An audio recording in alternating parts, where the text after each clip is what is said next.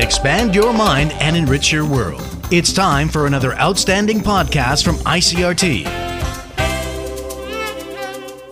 I'm Nancy Sun with the EZ News. Human rights groups are demanding the release of human rights activists detained in China. The rights groups rallied in front of the Liberty Square public plaza in Taipei last night, chanting slogans calling for the release of the detainees and preparing sky lanterns for good luck to honor the victims. The event was organized by Amnesty International Taiwan and members of some nine local human rights groups participating in the event to show their support for the detainees before the arrival of the Year of the Ox this Friday. According to the Amnesty International Taiwan, many detained human rights activists in China are deprived of their right to contact their lawyers, and some of their legal representatives are even threatened by Chinese authorities to back out. The Ministry of Labor says the number of furloughed workers declined by 748 in the first week of February, with the manufacturing sector seeing the largest decline.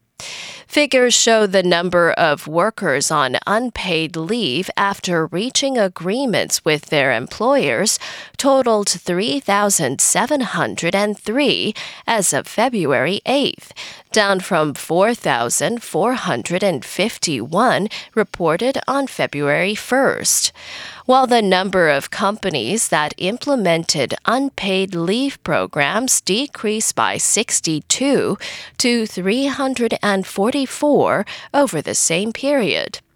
According to labor officials, in the first week of February, the manufacturing sector saw the biggest drop in furloughed workers, down more than 500 from the previous week.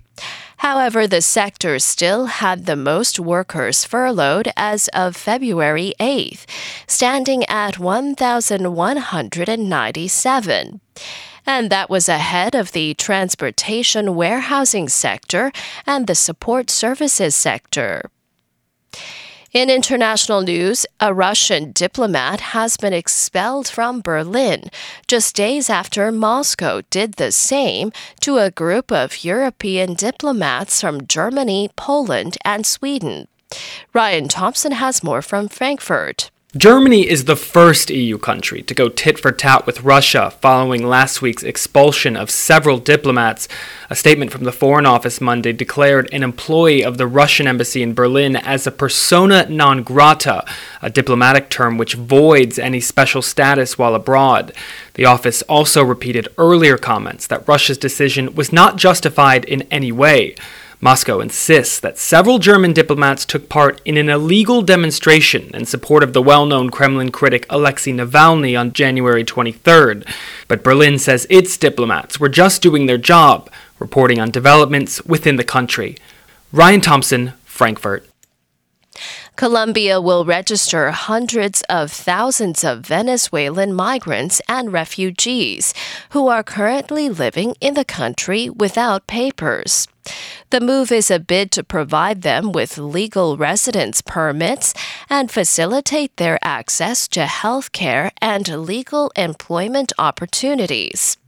President Ivan Duque says through a new temporary protection statute, Venezuelan migrants who are in the country illegally will be eligible for 10 year residence permits while migrants who are currently there as temporary residents will be able to extend their stay. The new measure could benefit up to 1 million Venezuelan citizens who are currently living in Colombia without proper papers, as well as hundreds of thousands who need to extend temporary visas.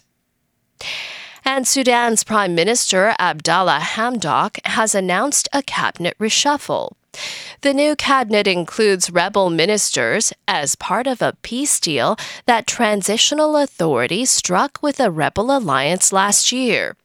The move comes after Hamdok dissolved his cabinet on Sunday, as Sudan's ruling sovereign council appointed three representatives of the Sudan Revolutionary Front as new members. Sudan is on a path to democracy after a popular uprising led the military to overthrow longtime autocrat Omar al Bashir in April 2019. A transitional military civilian government is now in power, trying to end decades long rebellions in various parts of the country. And that was the ICRT news. Check in again after the Lunar New Year for our simplified version of the news, uploaded every day in the afternoon. Enjoy the rest of your day. I'm Nancy Sun.